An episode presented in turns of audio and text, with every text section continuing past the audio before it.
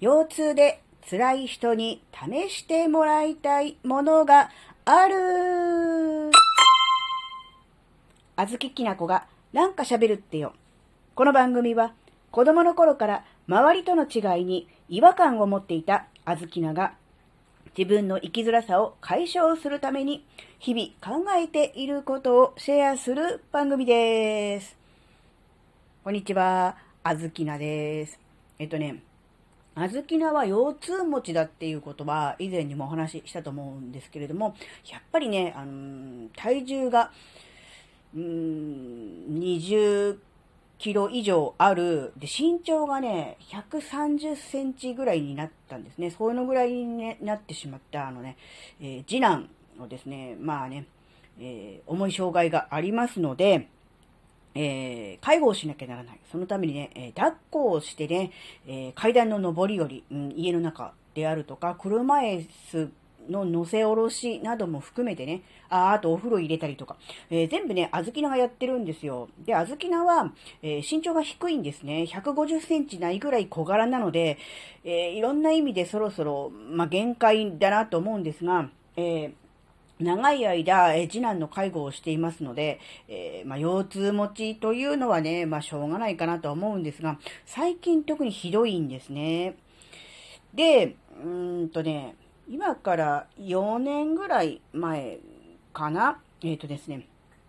えー、ちょっと家から離れたスポーツクラブに通っていた時があったんですね。で、そのスポーツクラブの、うん、なんだろうな、スタジオレッスンの中で、えー、背骨コンディショニングっていう、なんだろうな、腰、背中、まあ、肩もままでかな。そのあたりをこう、ほぐすみたいな、そういう講座があったので、あ、これはいいなと思って、えー、受講していたわけです。で、その、コンディショニングの先生がですね、まあ、そのスポーツジムとはまた別の場所で、えー、講座を開くと、うん、セミナーをやるということだったので、あ、面白そうだなっていうことで、えー、別料金を払って申し込んで、えー、講座に行ったことがあったんですよ。で、その時に、えっ、とですね、その背骨コンディショニングの、まあ、協会が、んなんだろう、販売しているなのかなちょっとよくわかんない。あの、あの、仙骨枕ってっていうのがあるんですけど、仙骨、あのね、なんだろうな、骨盤の中でもちょうど真ん中、後ろ側の真ん中のちょうど尾低骨の上あたりにある、真ん中にあるちょっとこう、なんだろう、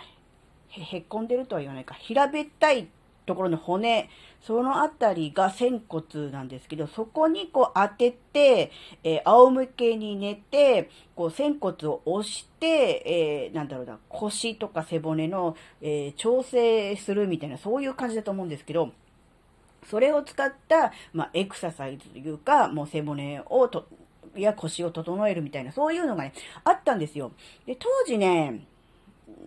とね、受講料2時間ぐらいお話聞いたり実際にやってみたりとかして、で、その仙骨枕もプレゼントでついてて、あとね、簡単な冊子みたいなやつもいただいて、トータルで5000円ちょっとぐらいだったと思うんですけど、で、うん、一回ね、えー、参加して、えー、教えてもらって、で、その仙骨枕もね、まあ、プレゼントに入ってましたので、えー、もらったんですけど、あまりにも最近腰痛がひどいので、あ、そう言われてみれば仙骨枕うちにあったわと思って、まあ見よう見まねで、えー、なんだろうな、ま YouTube とかにも動画もありますんで、いろいろこう思い出しながらもやったんですね。そしたらですね、仙骨枕をで、こう、の上にこう乗っかるような形で仰向けに寝て、10分、15分ぐらいやったところですね、かなり良くなりました。えー、腰の痛み全くないとまでは言いません。けれども、歩くのにちょっと辛いなとか、えー、長時間立ってるときついなとか、痛くてちょっと仰向けで寝るのちょっと辛いなっていう状態からは良くなりました。なので、もしあの、あずきなと同じように腰痛で悩んでいる方で、あの、ちょっと、いろいろ試したけども、なかなか効果なかったっていう方、仙骨枕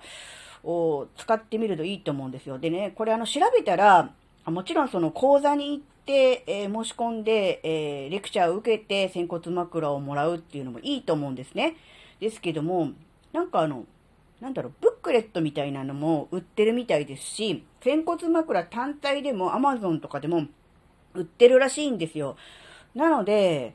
あの、そういうのちょっと興味持った方、そっち行って見てもらうのもいいですし、